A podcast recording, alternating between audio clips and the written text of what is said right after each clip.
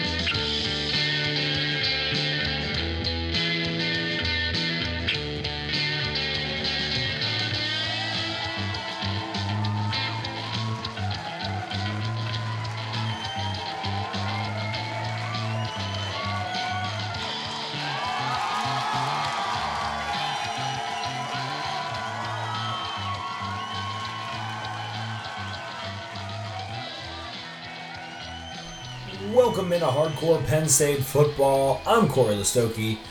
With me, as always, the great Shawn Kane. Unfortunately, I forgot to record this part of the podcast, so we do not get to find out how Shawn is doing. But otherwise, we'll get right into the show. I'm doing really well. I'm surprisingly not as nervous as I thought I was at this point. I think I was actually maybe a little bit more nervous about this game on Monday than I am today. I probably dove into more podcasts and YouTube videos this week than ever in my life, trying to get every sort of angle for this game. I listened to some really awful Ohio State uh, fan YouTube shows, um, much, much, much worse than ours. And just trying to see if I can pull some, extract some sort of knowledge nuggets out of them. Um, but I'm ready. I'm ready. I'm very excited to have Jason Cabinda on the show. Um, we'll talk with Jason a little bit, but he was at Penn State when we were at Penn State, which uh, basically means we're just as important as him.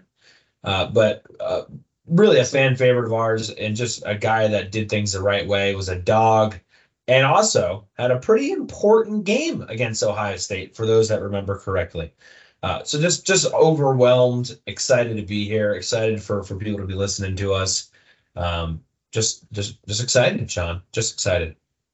Yeah, yeah, me too. Um, yeah, Jason Cabinda and Brandon Bell were both questionable going into that Ohio State game. They're both supposedly at a pitch count, and I think they played like every play. So, so much for the pitch count. Yeah, yeah, absolutely. Well, Yeah. the the, uh, schedule for the show today will wrap up our thoughts on UMass, which there are not very many thoughts. The film breakdown, the film room breakdown, is on Twitter. You can go check that out. There's actually some really solid nuggets in there that I would recommend you guys look at. Uh, I do want to correct two things, Shawn. I did during the tweet, and I think I said it maybe on the last show. I think I said Tamir Robinson blew up that running back. That was Keon Wiley who blew up that blew up that running back. So I wanted to correct that. Um, and then I thought there was another correction, but now it's escaping me. If I remember it, I will say it. But um, go check that out. It's on Twitter. You just search hardcore PSUFB and then put film room. It should pop up UMass film room and enjoy. yeah, check that out. Cory does a great job with it, and yeah, um, gosh, it, it it's it's so exciting, isn't it, Cory? I mean, it it, it you're it, it's hard to describe as a football fan how you feel going into this game. But other football fans, no matter who your team is, they all know how you feel uh, when you have a game like this where you feel. I, I I think there's a nervous optimism in the air among the fans. Uh, and it's not always that way. Last year there was not. Uh, it was a few weeks after Penn State got blown out by Michigan. Not many people had Penn State winning that game. Uh, this is the most optimistic I remember the fan base being for this one since 2018. I would say uh, because Yeah. at that point in 2018, uh, Penn State had played well in the month of September. Then the Ohio State game happened where we played really well for three and a half quarters.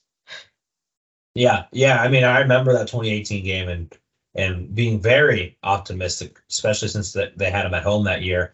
Uh, just in general, right? Just against like an opponent in general. Penn State fans were not this excited for the Michigan game last year, even.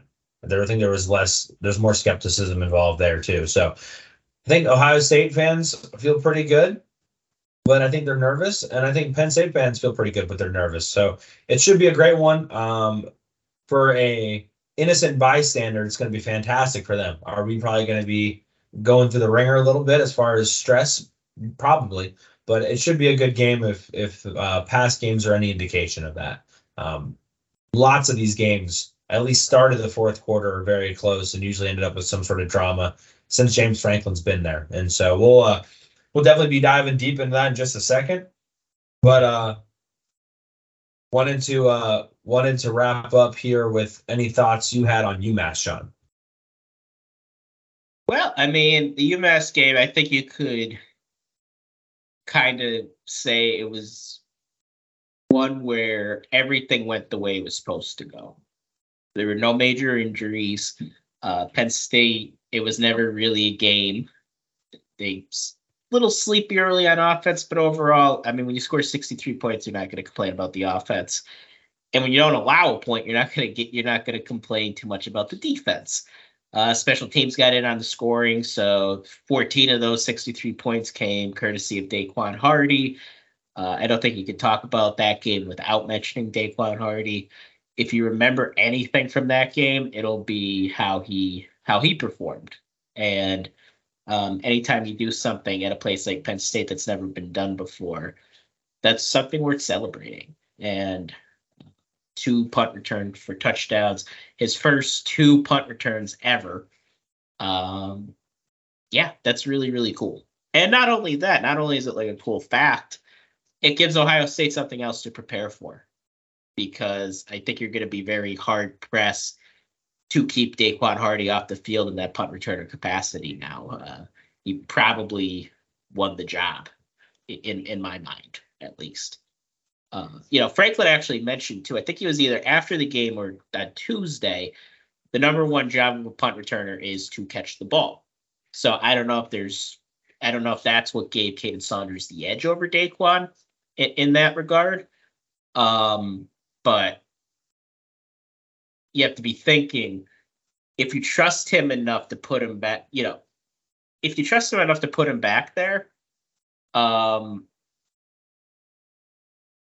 or if you're iffy on him, like the trade off could be something really special that maybe Kaden Saunders can't give you um, in in the punt return game, and something that Penn State just hasn't had really since DeAndre Thompkins returning punts. Yeah, and Franklin did note like it's hard to really gauge a punt returner in practice. Like the only real way to know is when you get out there and, and look at it. So um Kaden Saunders had that you know slight edge as far as the catching percentages in camp, and that's what they went with. But got to give Franklin some credit to say, you know, going against UMass. Let's get someone else a chance just to see what is going on. And Daquan Hardy, I think, uh, I think it was a Nittany Dispatch podcast, um, had a good point that in the summer during a Lions Den drill or an Oklahoma drill, one of the drills, Daquan Hardy actually had the ball in his hand. So you don't do that unless you think at some point maybe Daquan Hardy is going to go against some, you know, go against and get the football in his hand, whether that's a, a punt return or a kick return, whatever the case may be. So uh, 100% agree there. Uh, I think on offense. maybe. I mean, he looked really good running the football. Like Yeah. he looked like he had vision. what he was doing. Yeah. Um, yeah, I mean, just Sometimes I- defensive guys get the ball and they look like lost. Oh yeah, and they don't hold the ball correctly, no, Yeah. no, Daquan Hardy looked good. I I think you'll expect to see him as the punt returner on Saturday. Um, the only thing that might change that is if that slight chance of rain comes in. Maybe they go with Kaden Saunders since he does have a higher catch percentage at that point. But I think you'll see Hardy there. Um, I wanted to give a shout out to Zakee Wheatley. I mentioned it on Twitter, but I wanted to, you know, give him a shout out. He had a really good tackle later in the game. Didn't obviously make a difference because it was UMass, but was a third and six. I think it was a hitch route. Receiver catches it, and he makes a one-on-one tackle that prevents the first. If he doesn't make that tackle, the guy's gonna get tackled, but he's gonna pick up the first down. So, uh, wanted to give some some love to Zakee Wheatley, who's just been quietly doing his thing, and uh, and we'll need him on Saturday because you know Kevin Winston, Jaylen Reed, Keaton Ellis, they've all played a bunch so far. Yeah, yeah, definitely. Um, you know, the whole defense on Saturday really did their job. Uh, Devon Ellis had a great game. He really stands out to me as somebody who just came to play, and I, I think he's been playing at a pretty high level all season. To be to be completely honest with you, um, you know, the offense again was efficient. Um, they were dominant. They were they were dominant in their efficiency uh, if, if that makes sense. They were a well-oiled machine and that they took it from goal to goal. Um, not the most flashy thing in the world, but hey, 63, po- 63 points is 63 points. And again, that's nothing that's nothing to scoff at. And if you want to take the two Daquan touchdowns away, um, that's still 49 points. And I'll take 49 points any day of the week. So um, overall, I don't think there's too much to complain about uh, from from this one. They uh, there there wasn't even a uh, Delaware hiccup like when uh, Tyler Elsdon um, in the in the Delaware game that play. There wasn't even any of those plays. So defense continues to play at a super high level, and the offense is doing its thing. And the offense showed you this is who we are. And that was a big theme of Franklin's press conference yesterday. Was Yeah. saying was embracing who we, who we are, and I think they're comfortable being a ball control offense. And I still think they need a little more explosion. I mean, they're one of the last teams in the country in terms of explosive plays, and you want to be better than that. Um, but I think they're very comfortable in playing their style. Yeah, and I think it was Ben Jones who asked the question. It was a really good question. I made Franklin kind of pause and think about how to answer it, which is usually a good sign. Um, basically, Franklin said, you know, they're going to go into this Ohio State game and they're going to be who they are.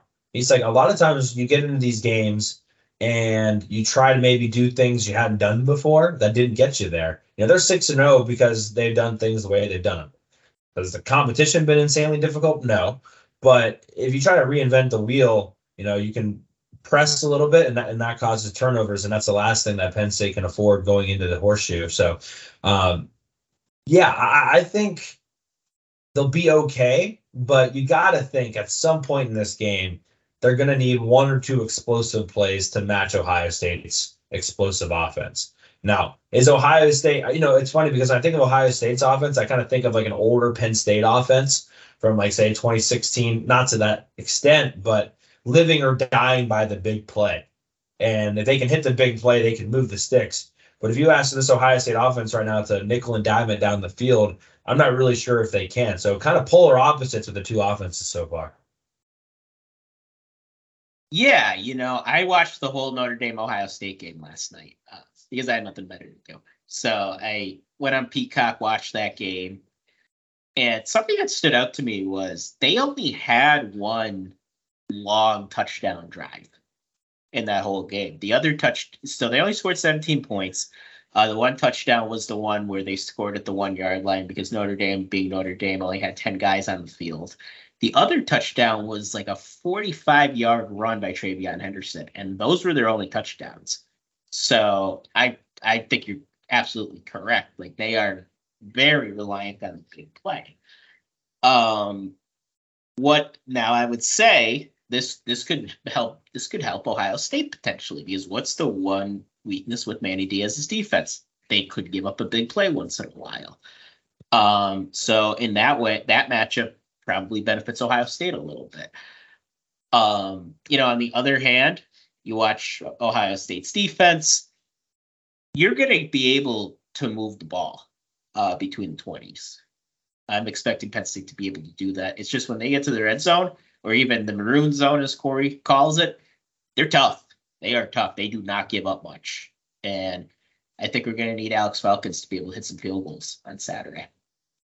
Yeah, and the tight ends were good against UMass in that maroon zone, if you will, with Theo Johnson scoring two and Ty Warren, who's been a threat in the red zone this entire time. Um, just yeah, I, I think you know coming out of this UMass game, we we probably didn't learn very much from an offensive perspective, but I also don't think any more alarm bells are, were kind of rung there. So I think we're good there. We got about 15 minutes or so until we bring on Jason Cabinda. Uh, I want to give a shout out to Ryan on YouTube. He thinks we're asking for bold predictions in the chat right now. So drop your bold predictions in the chat.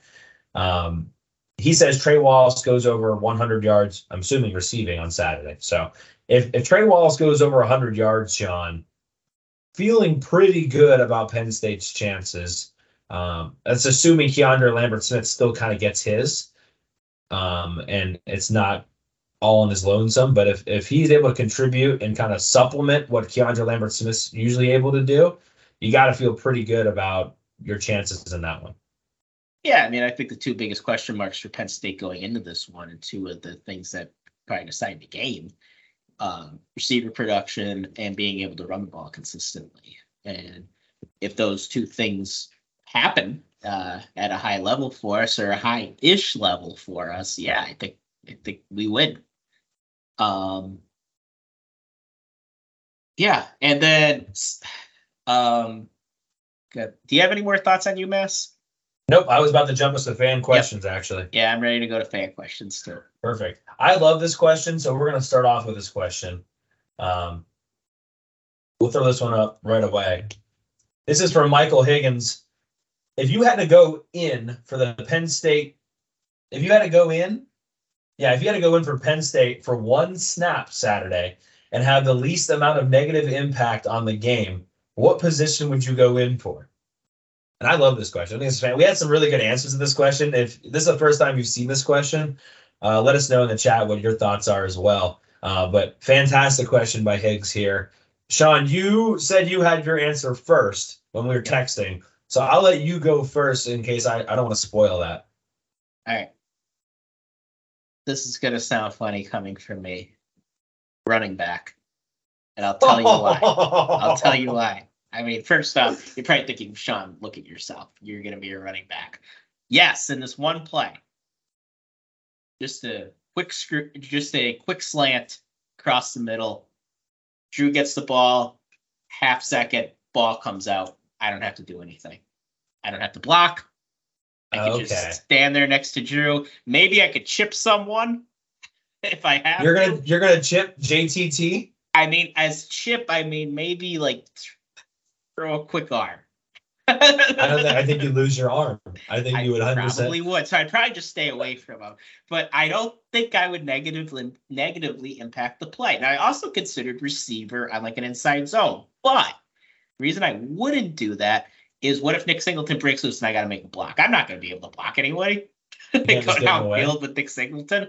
So I think that would be the play and the position that I would go with. What about you? Yeah, I think you kind of chickened out of that one. I think, I mean, that's fine, but I think you- I think you uh you maneuvered around the question quite well there. I was gonna go kickoff specialist,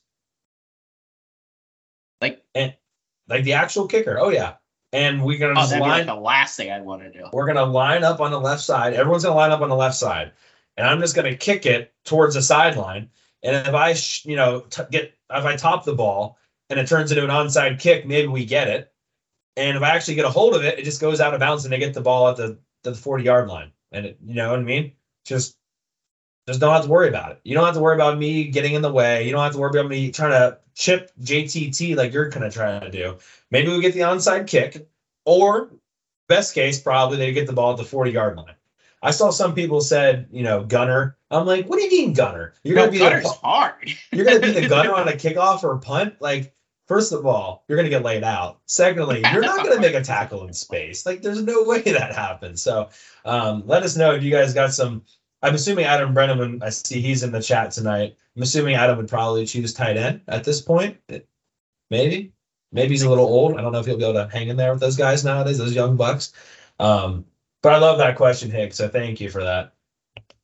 We got um, a bold prediction from Adam Brenneman. He says Tyler Warren has two touchdown catches. So uh, Tyler Warren, who is very good in the whiteouts, I believe it's a scarlet out on Saturday. So maybe the the themed stadium outs is a is a good omen for for Ty Warren.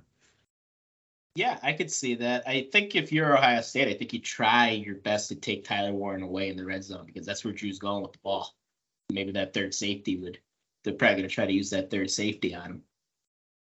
Yeah, yeah. Then we got another one from here from Hectic twenty four. Bold prediction: Penn State leads wire to wire and wins by two plus scores. Shawn, you think Penn State can run away with this one? Possibly. Possibly. I mean, So Oklahoma here- did it a couple. So here's my thought back. on it, right? Like, I don't see an avenue unless JTT does what he does last year, which you can never predict because that just can't predict something like that. Unless something like that happens, I do not see a way Ohio State runs away from this one. But I do see a way for Penn State to run away from it. And I'm not saying that means like Penn State's going to win this game. I'm just saying I don't see, I, I see a potential opportunity and avenue for Penn State to run away just because of their defense. And if you're asking Kyle McCord, Kyle McCord to have to keep throwing to get back, keep in the game, I, I think that could lead to trouble for them. Um, but teach their own. Right, so that's that's where my thoughts are on it. So I think it's more possible that happens, but I don't think either team. Um, I don't think either team pulls away. One more here from Ben. Shout out to Ben. Uh, from from Mercury here. Um, bold prediction: Penn State wins twenty four seven. Kyle McCord three interceptions. I mean, hey, if, if that happens, Like Caleb State definitely wins this one. Now, now you have to keep in mind, Shawn Ford has done a good job taking care of the ball. Um, yeah, yeah. You know, he hasn't put up the gaudy stats, but he also hasn't played the defense like Penn State. So, although I think Notre Dame has themselves a pretty good defense themselves. All right, let's get to the next question here. This is from Yingling Lasagna. Always love the name. He's been on asked some questions before. Um, seems like Nick Singleton and Kaytron Allen rotate on a drive by drive basis. Would it not be more beneficial for them to rotate every three to five plays? And then they said Penn State wins if Kaytron Allen out carries Nick Singleton, which that second part I, I tend to agree with. I think Kaytron Allen needs to get more carries in this game. Um, he he actually had less carries than Nick Singleton in UMass, but I thought he he played better at times. Um, I'll answer this one pretty quickly here. You want to give a running back the drive, barring injury or maybe like a 15 play drive or maybe a really long run. Typically, you want to let that running back kind of own that drive because you want them to get in rhythm. You want to get them in sync, especially if they have like back to back good carries. Last thing you want to do is pull that guy out. If they're starting to feel good about themselves, you know, you let them eat per Ezekiel Elliott. So um, I, I think I'll just wrap it up with that there. Let's go to our final. Well, good. You didn't have a choice. Um, let- let's go to our final question here. And we went shorter on the fan questions today because um, we we answered like seven on Monday's show. Uh, this is from Lucas Powers, longtime listener to the show. Simply, will Drew Allar give our receivers a chance even if they're not clearly open? And I feel like this is like a, I feel like Lucas Powers might be a disciple of the Corey Geiger thinking. Um, but I don't think so, Shawn. I, I think I don't know if you want him to. Like what Drew Allar has done so well, and James Franklin talked about this in the press conference. He checks the ball down. And Franklin specifically said, you want quarterbacks to eventually learn how to check it down. And he said sometimes it takes them their entire collegiate career to figure that out. And Drew Allar already has that. So um, I, I don't think you'll see that at least early on. Maybe things change as if the game gets out of hand or if Allar feels like he needs to press a little bit. Uh, I will say this though, Shawn. I, I think he feels more confident having Trey Wallace back. And I think that could make a difference. Maybe he'd be more willing to take that shot if he's throwing it to Trey Wallace or Keandre Lambert Smith. Um, I think James Franklin sleeps easy at night with Drew Allar as his quarterback, and I think it's because he um he doesn't really have to worry about things and like like a- about mm, uh making too many mistakes, and I would like to see Drew be a little more aggressive in one on ones. Now, I do not think he should just throw it up for grabs no matter what. Um, I, I, I don't subscribe to that. But one-on-one plays, you have Trey Wallace. Maybe he's on a smaller cornerback. Trey probably has the height advantage. Yeah, I'd like to see him throw it up to him and see what happens sometimes. Um, do I think that happens in this game? No. And part of the reason I don't think it happens is he hasn't done it yet. Uh, you try to do that stuff against UMass and Delaware and uh, Northwestern, and he just didn't do that. It's just I, I guess it's just not what he's going to be doing. So I don't think he's going to start experimenting against Ohio State unless he has to, and it's like late in the game, and he's got to and he's we got to come from behind. And he's got to start making throws and taking chances. Yeah, yeah, I think you hit it on the head there. Now, that being said, I have a feeling that Drew Allar's going to have a good game on Saturday. I just, I don't know what Ohio State's game plan is going to be. They've been running a lot of three safeties, um, and in a way, playing a lot like what Iowa did as far as keeping everything in front of them. Uh, Knowles, their defensive coordinator, not a big fan of the bend but don't break defense. He doesn't like it being called that, but that's what they've been basically running. And so there might be opportunities if they play a lot of cover three. We talked about this before, but those outside the number hook curls, especially to the to the field side, are going to be there all day. And so, um, it you know you hit a couple of those that that might make Ohio State change things up a little bit, and that might open up the middle of the field a little bit more. So uh, it- it's going to be an interesting interesting chess match from that perspective because what Penn State does early on offense might dictate how Ohio State plays defense the rest of the game. They actually might get more favorable looks if they're able to be, you know, be able to execute early on. So you're not expecting Drew to curl up in the fetal position as soon as he walks inside the horseshoe. Well, you know that people were saying that because he's from Ohio, Yeah. he feels added pressure going into the shoe and that he's going to crumple into a pile of dust. I mean, in a way, look, I understand why Ohio State fans are arrogant. I mean, they've run the conference the last 20 years, but God, they're unbearable. Yeah. All right. Looks like we have a visitor. Why do I Hi, look so, why do I look so hu My face is like zoomed in on the one on the one part. Cory will get you fixed. How you doing? How we doing? What's going on? Not much, not much. Um, I didn't get guys- much preparation before this, so y'all let me know what's what's going on before we get into it. yeah, yeah. So what's gonna happen? We're just gonna talk a little bit about the game, uh, talk a little bit about you, ask you some questions, and then we're going to go through the games in the Big Ten, uh, get your predictions for each of the games, and uh, ask you about uh, Penn State Ohio State game, obviously. So Cool. Yeah. Sounds good. so happy you're here. Hey, Jason, would you mind actually putting your camera? Adam, uh, what'd you say? Would you mind putting your camera the other way? Actually, point it more towards the sky a little bit. Oh, yeah. There we go. Perfect. You're good. Yeah, that's perfect. Nice. All righty. Yeah, man, thanks for joining us, especially last second. We uh we appreciate having you on. We uh probably Shawn. I don't know about for you, Shawn, but probably one of my favorite players of all time. Just to give you some background, Jason, both of us were at Penn State around 2016 or so. Oh, sweet. And um and so obviously that 2016 team, but you know, we were with you guys in, in 2015 and and kind of through all the the bull crap as well. So um we we live the highs and the lows, which obviously makes it a lot more sweeter when you go through those things. no doubt. No doubt. So, you. So Jason, I wanted to ask you. Um, you know, Franklin, James Franklin, even when you were there, all about one and zero, one and zero, one and zero. In the locker room for Ohio State week, are you guys really like that? Do you prepare for it just like it's Akron or Minnesota or just another game? I would say you try to, but you know, the reality is the way the conference is shaped up in the Big Ten East, you know, there's those three powerhouses in us, Michigan and Ohio State. And, you know, at the back of your mind, you know, you always know that, you know, most likely the winner of, you know, those three matchups is probably going to be the team that goes to the Big Ten championship. You know, there's just no um, escaping that fact.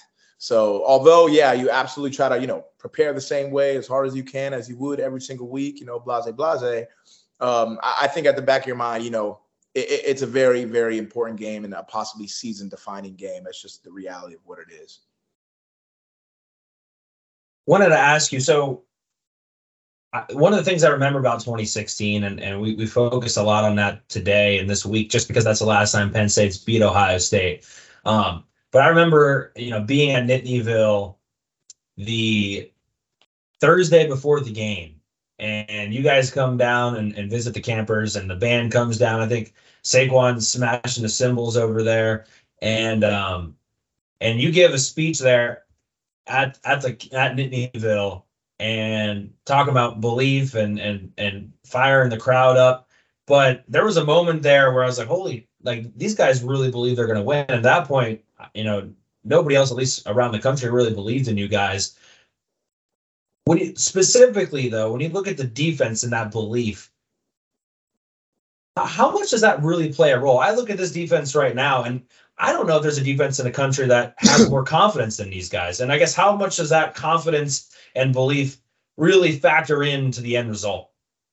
Honestly, it's to me, it's it's huge. Um, you know, at that level of college football, and everybody's good. You know, you got good players everywhere. Everybody's fast. Everyone's explosive. Everybody can do things. You know, so I think I think belief and that belief factor is a very underrated um, element of a lot of teams because to me, belief ends up translating into trust. When you believe in the man to your right and you believe the man to your left that he's going to do your job, it makes you trust them. When you trust the man to your right and you trust the man to your left, you want to play harder for them because you don't want to let them down. And I think that level of care, because that's really what it comes down to. It comes down to how much you care. You know, how much you're gonna lay it, lay it all out on the line for your teammates. So when you have that belief and you have that trust and you have everybody, all 11 guys out there laying it out there on the line for each other, I think that is a super, super special thing. And I mean, you you saw it throughout that year. Um, I mean, I remember it was maybe midway through that season where we were kind of being labeled, you know, a, a second half team and stuff like that. And there were a lot of games, you know, where we were down um, at halftime and we came back to win those games. And I think what we're talking about right now, you know, is really the the fuel coming out of those half times to be able to come back and win the games that we won. You know, it comes down to that belief and that trust. So um, yeah, I mean, that's a that's a huge, huge element to me. And um, I know you were, we were actually just talking about this. I know in 2016, you were injured going into that game. I think you missed the game. We had a bye, I think we had a bye week, and uh, I think you missed the previous game. How yeah. questionable were you leading up to it? Because I remember you were supposed to be on like a pitch count or something, but you ended up playing like the whole game. Man, I don't really know I have a lot of time to talk about that, but I, I, was I was messed up. I was really messed up, man. I uh I had a Bennett fracture in my thumb the very first week of the season. I think it was a uh, we play like Kent. We play like Kent State or Akron or something like that. I did in like the second quarter. You know, I knew my hand was throbbing the whole game. I ended up finishing the, the, game and coming out. You know, they X-ray they X-rayed it. You know, I'm I'm just thinking, you know, maybe I just smashed it really hard. You know, my shit definitely feels swollen, but I don't think, you know, I don't think it's like broken or anything like that. I mean, I finished the game, you know, realized I really finished the game just off the strength of adrenaline. After the game, they told me it was uh, I had a Bennett fracture, boom, boom, boom. I'd have to get surgery. I was I was basically like, F that, I'm playing, you know, club my shit up because I don't I don't give a fuck. Straight up. You know, and I went, had the surgery. You know, I had the pins in for about, I believe it was like three weeks, and I was supposed to get the pins out after four weeks. After like two and a half weeks, I kept telling Coach Frank, like, I'm good, like I can play, like just club me up, like I'm good. They kept telling me, nah, you know, has to heal more. You know, you can't affect the pins yet. Blah blah blah. blah. I'm like, club me up. It had gotten so bad. The the the in-house arguments that I would have with the with the you know Tim Bream and the head trainers in the in the training room, it had gotten so bad that Coach Franklin, you know, called me upstairs into his office. When you get called into Coach Langen's office on some like random, that's normally not ever good, you know. Coach Franklin calls me up there and he's like, if you want to talk to the trainers or you want to talk to about anybody in injury, I'm I need to be present. Like it got to that point where he was like, You're not talking to them about your thumb or anything unless I'm there because this is just is out of control, bro. It is what it is. You're gonna be out. That's just it's what it is. After that three week mark, the very next week, I think we were playing um, Minnesota, I believe it was, and that was a game I was supposed to come back. That uh, I want to say the Thursday, yeah, the Thursday before that game, or the Friday. Uh, we were at the hotel. It was a Friday. The Friday when we were at the hotel, it's like maybe like 9 p.m. You know, like my hand is throbbing, bro. Like I'm in the room, like I'm trying to go to sleep. I can't sleep. I texted Tim Tim Bremer, I had trainer like maybe 2, 3 a.m. I was like, bro, like I need some medicine. Like I can't sleep. My shit's throbbing. He thank God he was awake. He gave me some Tylenol that, that allowed me to be able to go to sleep. Woke up the next morning and it was throbbing the same way again. Tim came, looked at my my uh we opened up the little the uh, the bandages or whatever from the surgery, and it was yellow, like it was infected as hell. So this set me off on like a whole a whole another degree because I've been begging this whole time, like take these pins out. I'm good to go. Like my feels good. Boom, I get rushed to Hershey Hospital, wherever it was Hershey Hospital. I rushed to Hershey, Hershey Hospital, had to have emergency surgery. The infection was spreading through my body. So this turned into like a, a little thumb fracture that you know was supposed to be a four game deal to the infection might be so bad that we might have to put a um, what is it uh, a catheter on your heart that's pumping the pumping medicine into your heart and if if we have to put the catheter on your heart you're not, you're going to be out the rest of the season so it went from like a really small thing to the possibility of me missing a whole year just off this thumb so like I was so angry. I was so frustrated. And like it took a while to get back. You know, I was just sitting in the hospital bed, like in peril. My, my parents ended up coming because I got rushed there and stuff. And luckily the doctor came back and they were like, no, we do think with this with this surgery, we're gonna be able to stop it. You know, we feel like you, we'll be able to just give you pills to clear out the rest of the infection. So I ended up missing that Minnesota week on top. And then finally the, the week after that was Ohio State game. So by this point, I'm like a freaking pit bull locked up in a cage, just foaming at the mouth, bro. Like you played like it too. Yeah, it's was gonna say you played like it. That's I awesome. can look back now and kind of laugh at it, but man, like I was so angry at the time, and I just remember going to that Ohio State game. I was just like, man, these these motherfuckers gonna feel me, you know? Like that's really how I felt going into that game. So I felt like I, I played that game with just you know my hair on fire. I was just out there flying around trying to make as big as an impact as I could, but. I mean, that was that, that was a that was a rough time for me, man. It was rough. Yeah, you and Brandon Bell, who Brandon Bell's, you know, part of Mercury. He's got a show with Hackenberg. Yeah. You two really were supposed to be on like a pitch count, and I feel like you guys end up playing pretty much the whole game. And Okay. I, I don't really know. I mean, how close State even gets to potentially winning that without you guys. Remember, Brandon Bell was was chasing down um, JT Barrett. I feel like every other play. So Uh-huh. that's awesome, Shawn. Great question there. Um, Jason, I wanted to ask you about Mike linebacker because obviously that was a big question mark last year.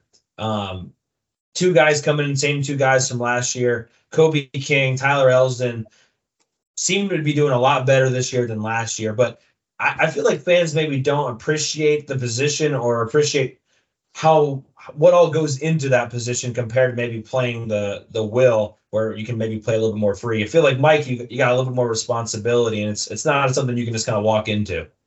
Oh yeah, there, there there's no doubt about that. I mean, uh, that that maybe doesn't get talked enough about, but you know, the Mike position on defense. I mean, you're you're really the quarterback of the defense. Know, you're the guy getting the call every single play. You have to get guys lined up. You have to set the front every play. You have to set the blitz based on how the offense lines up to the defense or what formation they they they have to come out. So you got to be a guy who can process information very fast, who can see the picture fast, make the right calls, get people in the right position. And then you also have to be a leader enough where, you know, there may be times you may, you know, set the front wrong or maybe set the blitz to the wrong side or whatever the case may be. But from a leadership standpoint, everyone hears your voice and they listen to you. Because one saying I know we always had when I was there with Coach Pry was, uh, you know, if we're all wrong, we're still right, you know? And it's really the plays where you have nine guys on the same page, 10 guys on the same page, and that one or two guys thought it was something else. That's when bad things happen. But at the very worst, if at the end of the day all 11 people are on the same page doing the same thing, we're going to survive the down and can still and still have it. We're still giving us ourselves a shot to have a successful play here. So, um, I mean, that mic position is huge from a standpoint of processing information, being a leader, being the voice, being loud, declaring fronts, declaring where you know people are going, and all those kinds of things. And then at the end of the day, as a Mike linebacker, you have to be the eraser. You got to be a sideline to sideline guy. You know, when a D lineman is out of his gap, you got to be able to react and correct him and fill it. You know, all of those things. So, um, I, I would hope it doesn't go as far as us being able to say it's an underappreciated position because it, it truly is a, a, very, very important position to the defense. Um, so yeah, man, it's huge. What do you think? What do you think of this defense so far? Obviously, statistically, they're one of the best in the country. Had you had a chance to watch a lot of the Penn State games this year? Are you are you a little jealous maybe of how they're allowed to fly around freely compared to Brent Pry's defense? Like they're racking up TFLs like it's nobody's business. What are your thoughts on them so far? I've been tuned in, man. I've been tuned in. Um, you know, I think one of the greatest um, one of the greatest judging factors from a standpoint of you know how good is your defense or how relentless is a defense is you look at the pursuit. You know, on a play, let's say you have a wide play going to the right. You look at the left side, you look at that left defensive end and that backside corner, who most people would say aren't really going to have a chance to make the play because it's on the absolute opposite side. But when you see those two guys, the backside defense, defensive end and the backside corner sprinting their ass off to go make that play, that that tells you a lot about a defense. And you, you see that almost every single play when you watch this defense play. I mean, these guys fly around. We obviously have a ton of depth, man, in the secondary, along the D line, even in, the at the linebacker position as well. It's a lot of depth. So, you know, when you have that kind of depth, that really allows a coordinator to open up his playbook because you have a lot of guys you can interchange. You have a lot of guys you can keep fresh. Um, you know, Manny Diaz has, has been known for that, you know, his prowler package that he likes to bring out on third down with, you know, seven DBs and three D linemen and a linebacker. I mean, all of those things have been paying off a lot of dividends. And in order to be able to do that, you need smart players because at the end of the day, you're not always going to be in the same position depending on the call.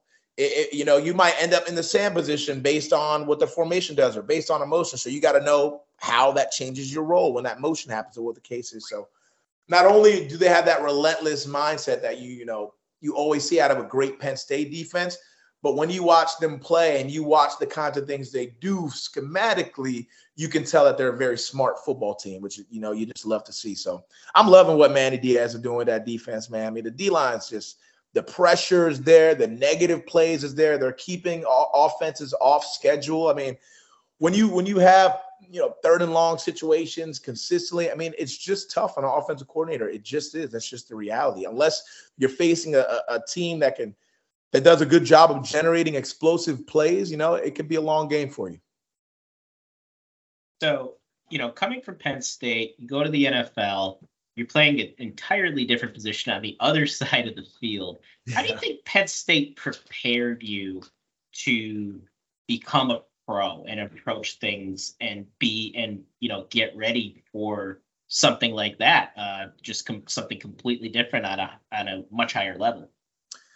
Yeah, um, I think I would credit a lot of that to to Coach Franklin, Coach Galt, who's our head strength coach, strength coach at the time, and, and Coach Pry, because you know, although it doesn't necessarily have anything to do with specifically playing linebacker or specifically playing, you know, fullback, you know, one thing that those three guys really taught me was was about being very, very process oriented.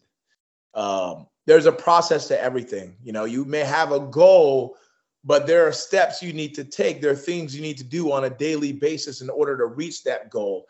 And I think a lot of us in life, not just in football, we look at that goal and maybe we see how far away it is and we don't try to reach it, or we see how far it is and it doesn't allow us to stay disciplined enough to reach it. But that discipline is, one thing that that they really taught me and, and very much so being focused on the process. So um, you know, and I had to make them make my my transition, you know, there's there's a lot of different movements I had to do. I had to learn how, to run routes. I had, you know, I had to get better at catching. I had to, you know, there was a lot of things that I had to do. You know, obviously there's some things that from a linebacker position translated well to a fullback because I was used to tracking a fullback and you know the background knowledge of what you know linebackers do and what leverage they use based on different coverages helped me a lot in terms of finding my way to my blocks and all those kinds of things. But at the end of the day, like it's a it's a it's a new position. So, you know, to me, it was really just about, you know, having a starting point, knowing where I was and knowing where I wanted to go, and then being dedicated to that process day in and day out on doing my best to get better.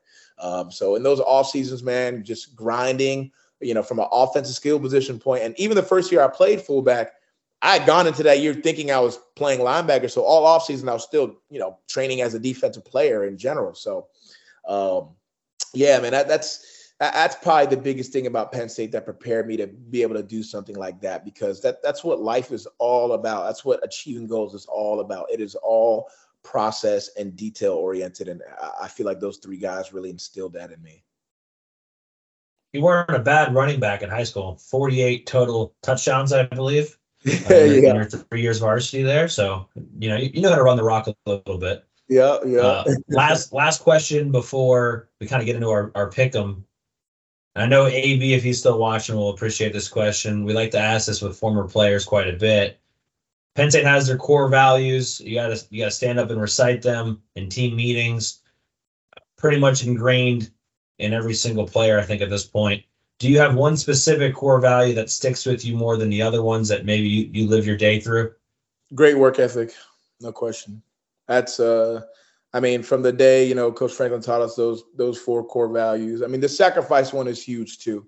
Um, especially in this day and age, because I feel like today's players don't know as much about sacrifice um, as we did, you know, just from the standpoint of if you want to get to where you, you're going to go, you're not going to be able to go to that party or you're not going to have time to go and hang out with this person, or hang out with these guys here. You know, there's going to be those days where you just got to stay in and you got to grind, you know, being a, being a full-time student athlete, that's a, it's a job, you know, it truly is, you know, taking care of your schoolwork and staying on top of it while also traveling to games throughout the year and having practice and workouts. I mean, you're waking up.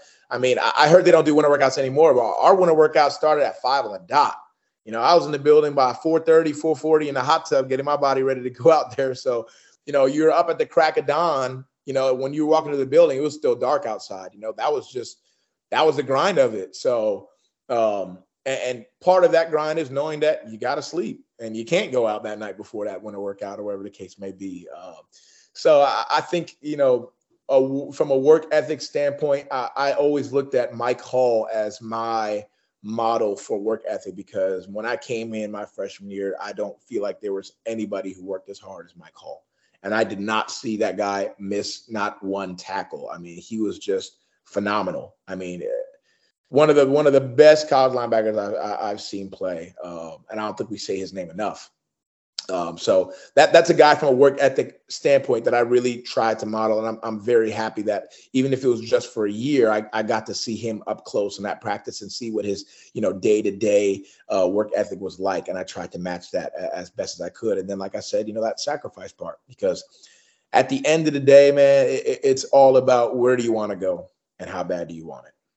You know, at the end of the day, that's just what it is. You can't have it all. You're gonna have to sacrifice some things to get some things. That's just that's just the way this life goes. So tho- tho- those are definitely the two biggest ones. With with work ethic definitely being the biggest.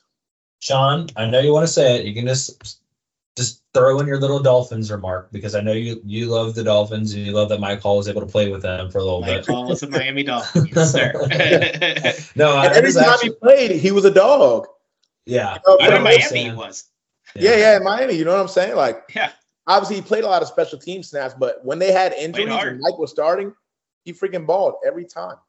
It was it's one of those NFL things where it's just like because he just wasn't a, a big dude, so many people just overlooked him right off the bat, which is frustrating because he was a he was a tackling machine. Um, no doubt about it. I just, literally, it's so funny you bring up Michael. I, I was just at a wedding that he just happened to be at this past Yeah. weekend. So I, I was just talking to him. So that's just like another reason we have to get Mike Hull on the show now. I hope Um, he sees that clip then. Yeah, well, I got that recorded, so we'll just send send it directly to him. Yeah. Um, we'll get into the pick'em now, and so just it's just so you know how the pick'em works. Um, you're gonna pick these games straight up, winner, loser. Uh, we'll say Penn State and Ohio State for the end. You're only picking Big Ten teams. Um, been pretty. We've had some really good guests so far, so not to put too much pressure on you. Uh, I think Brandon Bell actually had. I don't know if he was perfect, but he was pretty close to perfect earlier this year. So uh, see if you can beat your fellow linebacker there. Um, we'll start with Rutgers at and, and, and by the way, I don't expect you to really watch these teams very much. I think it actually makes it better. But we'll start with Rutgers at Indiana.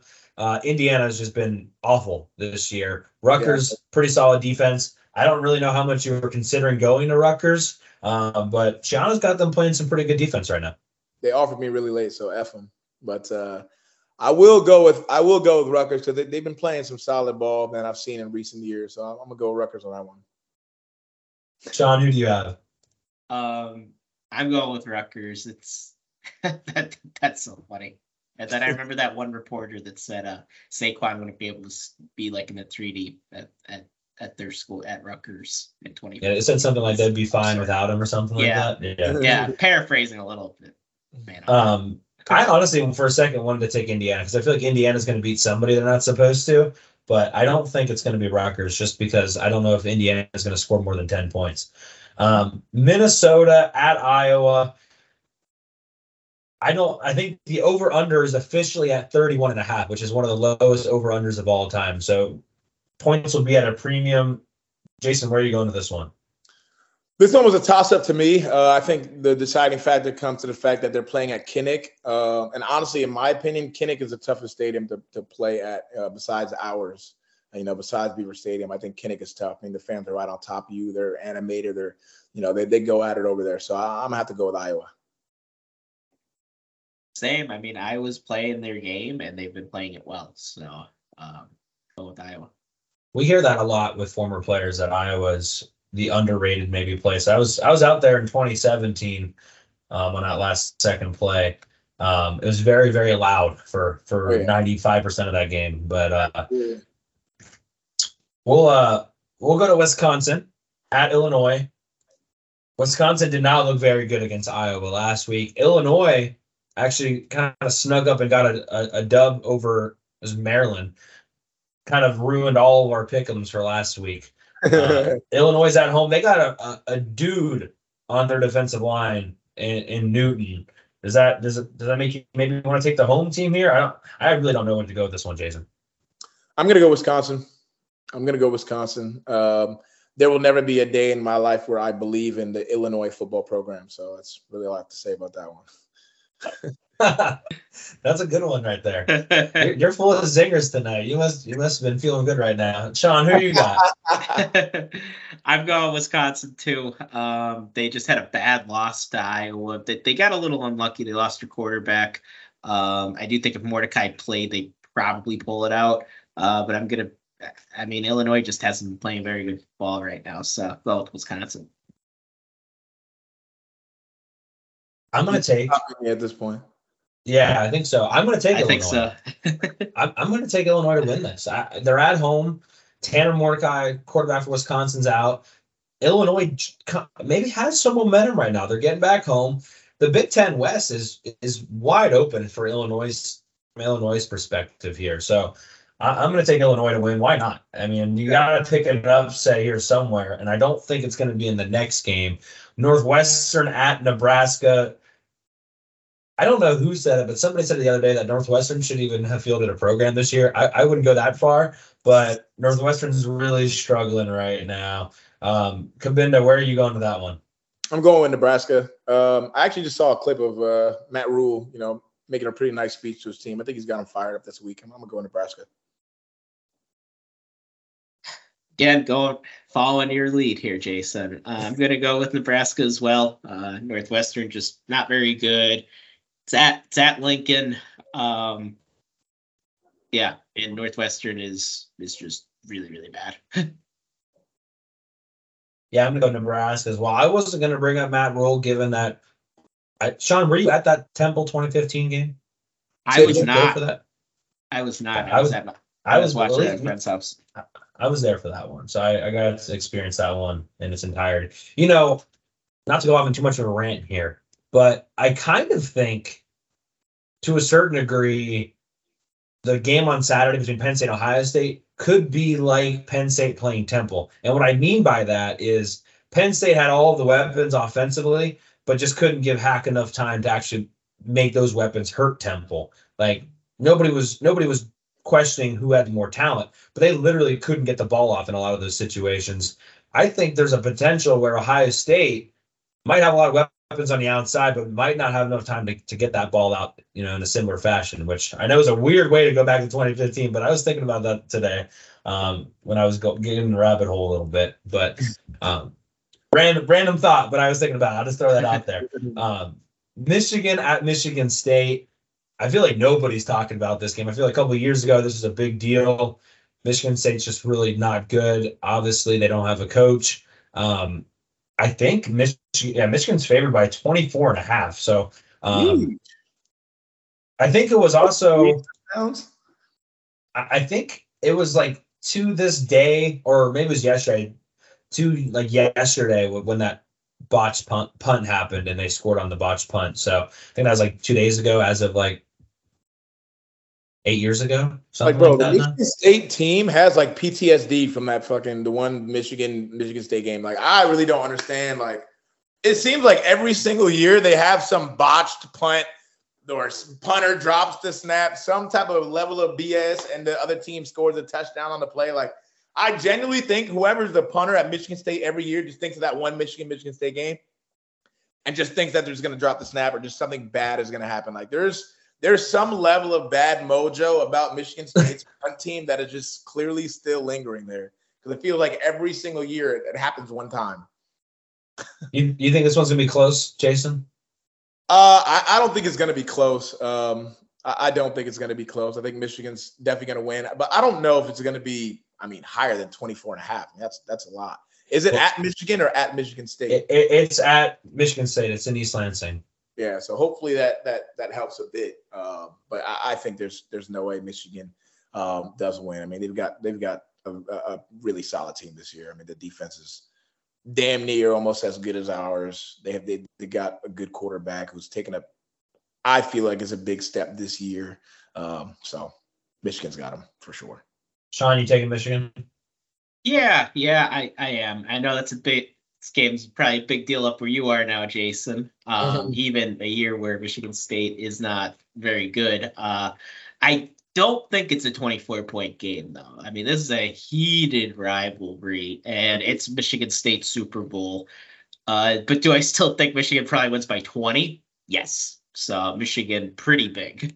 Agreed. So y'all kind of stole my thunder a little bit here because so we picked all the games, but Jason, we have one thing that maybe separates the men from the boys, and it's a double down on the spread. So if you if you can guess the spread correctly, um, I guess I should say if you can bet against the spread correctly, um, you get two bonus points but you only get to choose between these three games. So you can take either opponent to cover for these three games. So you can take Michigan to cover the 24 and a half or Michigan State to to cover that 24 and a half.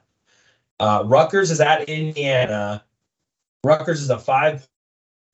Taking Rutgers there, and then Minnesota at Iowa is also at five points. So you've got um, basically six choices here on who you think is going to be able to cover. And if you guess correctly, you'll get an additional two points.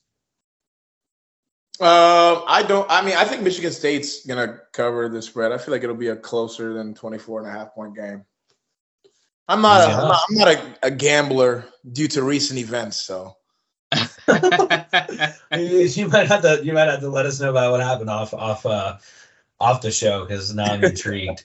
Um, NFL's been NFL's been cracking down on Yeah. gambling. So I stay Yeah. away. yeah. Um, no, I was gonna go somewhere. There's a former Penn State player that may have may have had some issues there, but uh, we'll uh we'll, we'll forget about that and uh, we'll go to uh, your prediction and what you're thinking for this Penn State Ohio State game. The the floor is yours.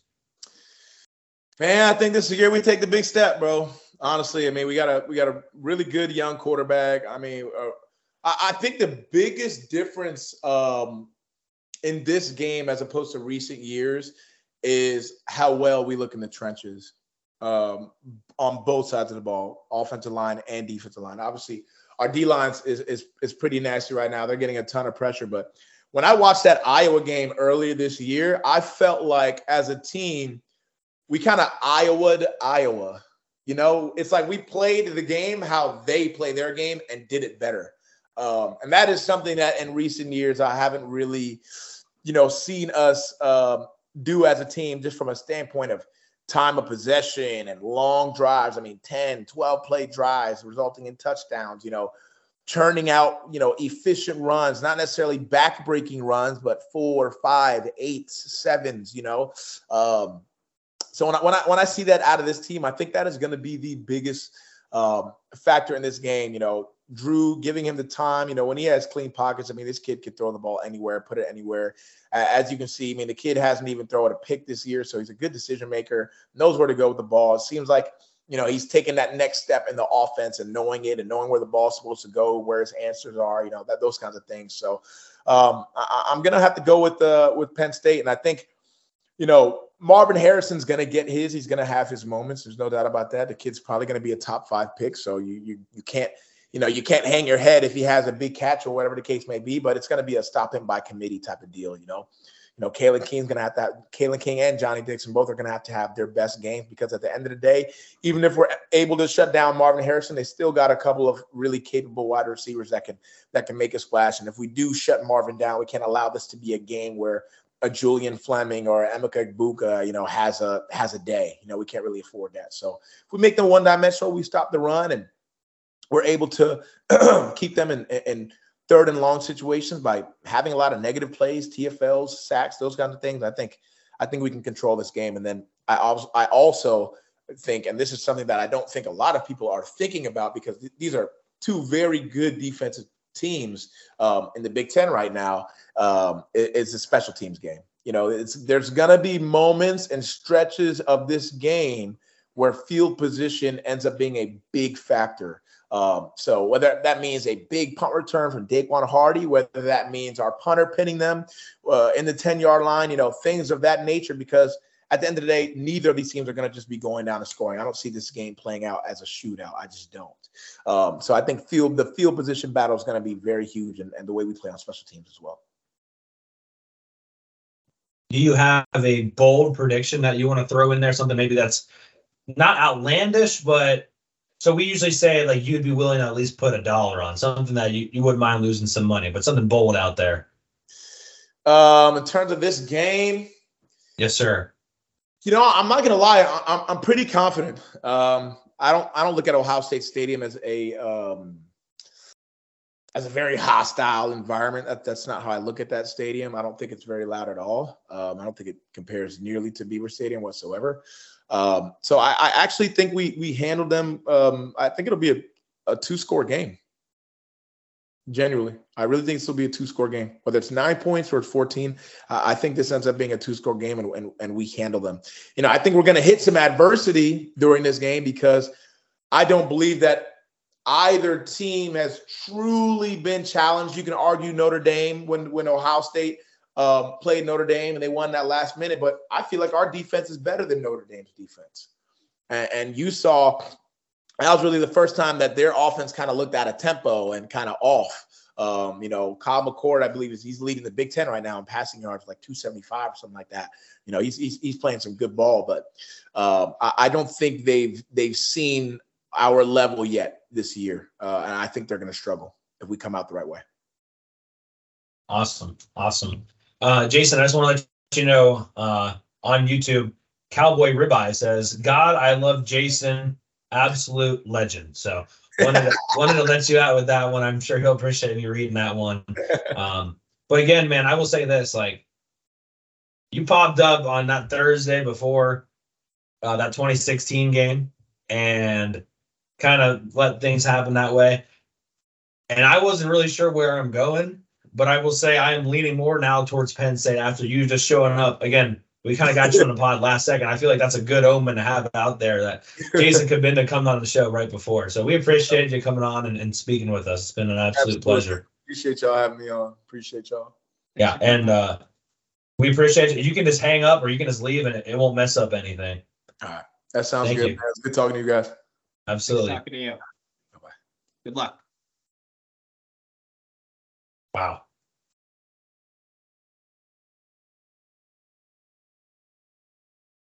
That was great. John, that was excellent.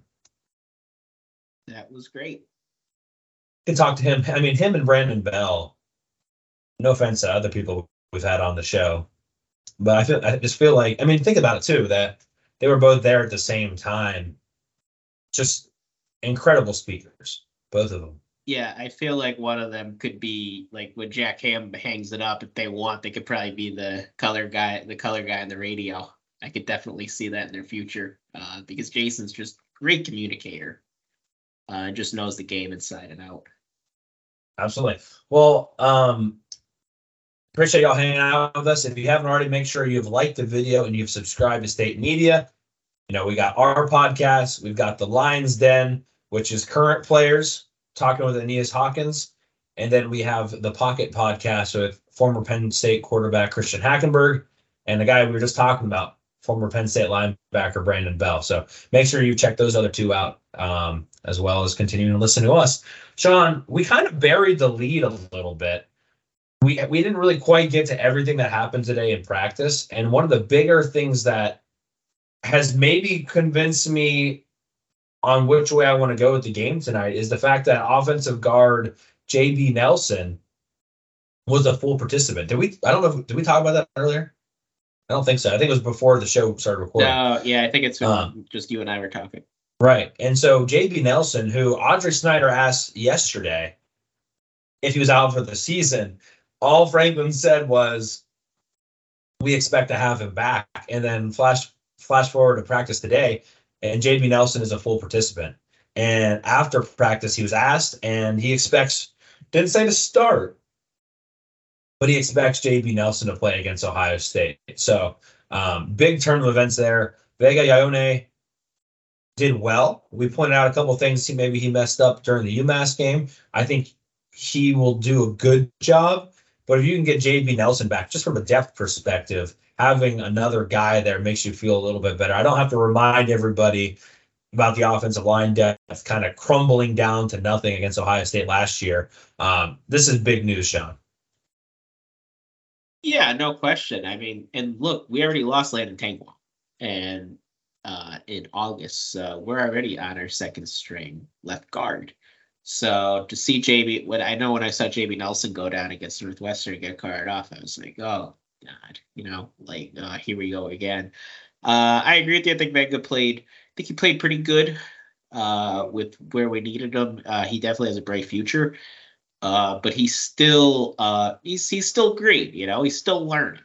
He still has a little ways to go, um, and you'd rather him not start when you're going into Columbus. You got a guy like Tyleik uh, Williams on the other side playing defensive tackle, and he's one of the uh, premier defensive tackles in the Big Ten, if not the country. So uh, definitely positive news on the injury front. Yeah, and you know, let's just flip right there to the Ohio State preview because I wanted to talk about interior offensive line versus Ohio State. You mentioned Williams. I also wanted to mention uh, that we got to go with uh, Michael Hall, who's also there, and those two guys are good, and those two guys are going to cause problems uh, for Penn State on the inside. It just, I mean, it's going to happen. They're going to have some big plays. Everyone wants to talk about Jack Sawyer at defensive end and JTT on the other side. Those guys are very good, five star guys in their own right. But I really think the battle is going to be won or lost on the inside there. Hunter Nourzad, the center, who's, who's played really well up to this point. Can he continue to do that? Can he continue to play well? Um, Sal Wormley has played well this year, but if you've been listening to the podcast for a long time, Cy Wormley did not have a great game against Ohio State last year. Can he have a better game? Um, and can they continue to set up the inside zone with Kaytron Allen? I think that's a really important part of this. I, I think there are going to be battles won and battles lost on the outside with with Sawyer and JTT and and Olu and Caedan Wallace, but this game is going to be won or lost on the interior offensive line. Because if you can keep, you know, three, four yards a clip on the ground on first and second down, all of a sudden those pass attempts on third and five don't take as long to develop. And you're not giving JTT and Jack Sawyer a chance to really pin their ears back and come after Drew Allar. If it's a third and five, that ball can be out before hopefully they can even get there. So um, I, I, think the interior offensive line, Sean's going to be a big part of the storyline. And because JB Nelson will play, that that makes me feel better about Penn State's chances in this one. Yeah, something that Corey and I have discussed off air is I would definitely take our I would definitely take our edge guys over theirs. And I love the way we match up with their offensive tackles. The interior certainly taken Ohio State over our interior guys. And not that our interior guys have been bad necessarily, but I've spoken before about there's a level you have to play at to be able to compete with the Ohio States of the world. You could get by even teams like Iowa, who have a good, have a good defense. You can get by by being above average or being sometimes even good. But you need to be able to kick it up a level when you're playing against elite interior defensive linemen. Uh, guys that next year are going to be playing in the NFL and maybe even starting in the NFL. So you have to be able to step your game up. I think Hunter Nourzad's definitely capable of it. Uh, Sal Wormley has shown flashes for sure. Um, but it's it's that other guard spot that I'm really interested in. Uh, James Franklin, we just heard Jason Cabinda talk, uh, talk talk about it. He's usually cautious with injuries, and I do not think he would rush JB. He wouldn't rush JB Nelson back uh, before he was ready. That's just not something James Franklin does. So if JB's ready to go, and assuming he's near 100%, I feel a lot better. I feel a lot better than going in into it with the guy who's probably um, not the most ready as he could be for something like that. No, I agree 100%. And, you know, we'll have to digest everything that Jason Cabinda said at a different podcast because there's some there's some absolute gems in there um, that I can't wait to kind of like tonight probably once I'm done the podcast is out the episode's out. We've sent our clips to wherever they need to go. I'll be sitting there like man there was some absolute diamonds that that he dropped in the in the rough there that that we'll have to kind of dig out and, and pick at because yeah there's some good stuff there. And I think just that right there like how they handle the injuries. You know we talked about Trey Wallace and how he hasn't really played um, before the UMass game. Really hadn't played since Delaware slash West Virginia. And you kind of get a little impatient, but it's a good reminder that nobody's more ready to get out in the field than the players. And um, and, and we'll talk about Trey Wallace, I think, in a second. But it, it's a good reminder as far as these guys want to be out there. And you know, when they do get out there, especially in Jason Cabinda's case, ready to rock and roll. Let's flip it to the other side since we talked a little bit about Penn State's offensive line. Um, I wanted to talk about Penn State's defensive ends against Ohio State's offensive tackles. Fryar is the one offensive tackle on the right side. Simmons is on the left side. Simmons is the one that transferred in from San Diego State. Was a big transfer portal get at the time. Hasn't quite really developed into maybe that left tackle they wanted him to be. He played right tackle at San Diego State. So, you know, again, it could just be a transition that he hasn't fully you know, gotten through yet. But these are not the same offensive tackles that Penn State went up against last year. Both of those guys and their center are gone from last year. Um, I don't want to say a big step down because I think that's a little disrespectful. Uh, these are still very good players. Okay, let me say that back. These guys are above average players, but they are they are not first round draft picks like Paris Johnson was last year. And Penn State I think the way Adisa Isaac's playing has two first rounders starting in Adisa Isaac and Chop Robinson. I, I really think Isaac is working himself towards uh, you know, top, you know, 20 to 32 round, you know, 20 to 30 second round pick. And Chop Robinson at this point could go top 10 the way he's playing. Um, and then Dani Dennis Sutton's getting there too. So the advantage is obvious in, in that regard as far as what Penn State's able to do on the edge. And I think, and we talked about Dvon Ellies a little bit on last episode, the inside is really every guy is flash. Coziah Izzard is flash, Zane Durant is fat flash, Dvon Ellies is flash. You have to feel pretty good about the depth that you've been able to build there. Not a lot of people have been complaining about the depth along the defensive tackle spot as much, Sean. So in that regard, Penn State should be able to eat up front defensively. I think so too. I think so too. I think um, you know, something to keep in mind, and we've said it on previous shows before. The team with the best edge guys usually win this game. And it just so happens the last six or seven years, we have there's six years we haven't had that. And then if you go back to 2016, Garrett Sickles plays out of his mind. And so does and Evan Schwan has a really good game as well. And they outplayed Nick Bosa. I mean, just imagine that, but they did. Uh, I think Penn State's offensive tackles played pretty well that night. And that's going to be what's needed again. Uh, I want to make a note of this. Josh Simmons, at least going into the Notre Dame game, was the most penalized offensive lineman in the country over the past two seasons. So he could, if you get around him, he'll grab. And that could result in some pretty big holdings. And we've seen holding calls. And we've seen Chop Robinson draw a lot of those in his time at Penn State. Uh, we've seen Abdul Carter, we've seen him, Adisa Isaac Dani Dennis Sutton already. So I feel like that's a big advantage for us. And if I, I feel like if we could get to four sacks, I think that should be the goal. Four. But not just have four sacks, but have constant pressure or near constant pressure on Kyle McCord.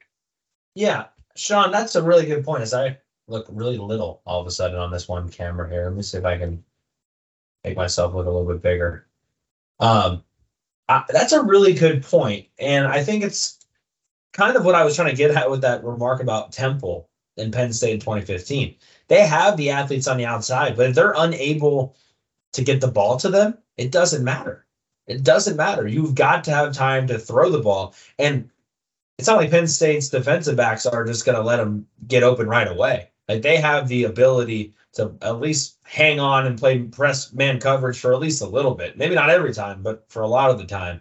And to your point, Sean, you you don't have a JT Barrett back there. You don't have even a CJ Stroud back there as far as mobility goes. Kyle McCord is, and he showed some glimpses of being able to scramble against Purdue, but he is less mobile than any quarterback since maybe Dwayne Haskins. I mean, it, has been a while since they have had a guy that kind of just sits back there. Even Phommachanh, who they face against UMass, he had the ability to escape the pocket a couple times. They had seven sacks. They probably could have easily had that 10 sack number. That has to make you feel a little bit better, too. That even if you can just get them off his throwing platform and move him a little bit and make him uncomfortable, he's not going to hurt you with his legs the same way that previous Ohio State quarterbacks have. And then just again, they are capped. I think an offense is capped by how good your offensive tackles play.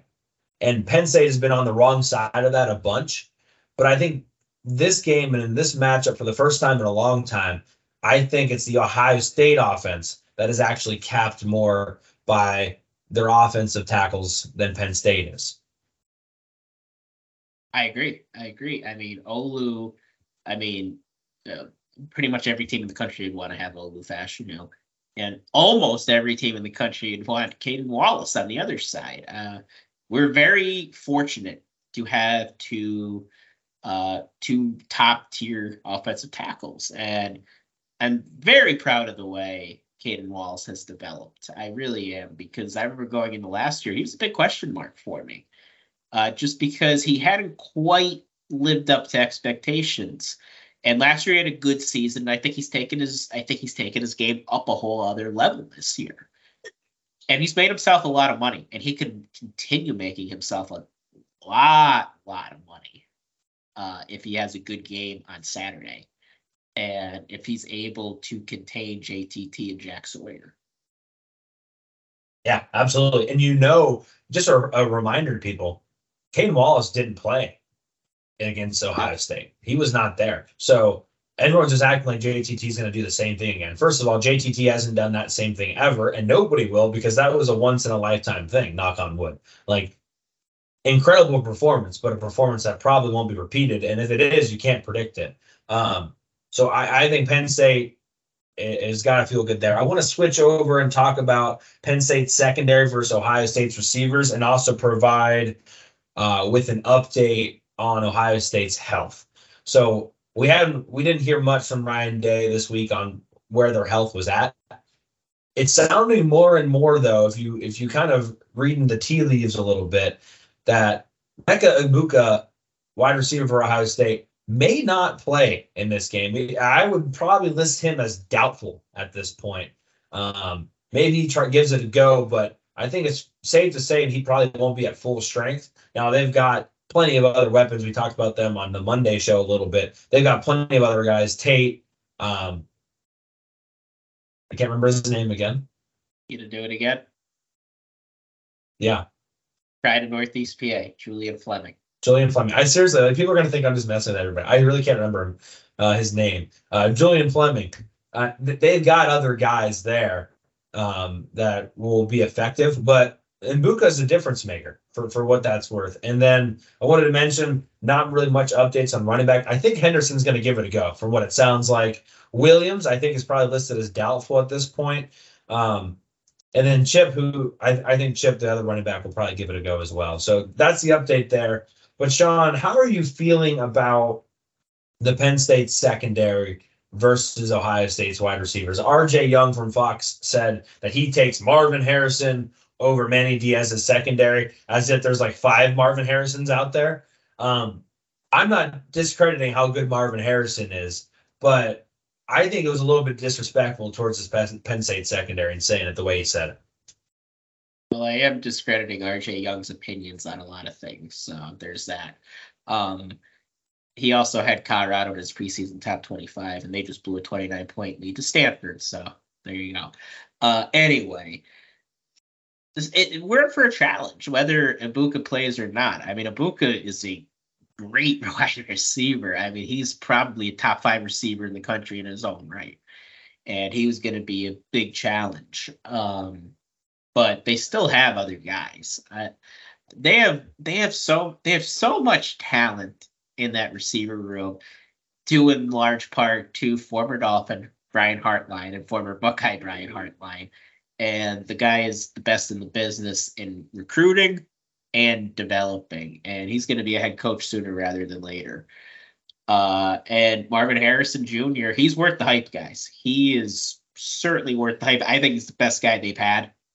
And they've had loads of good receivers since Urban Meyer was there. I think he's the best one. So he's he's very special.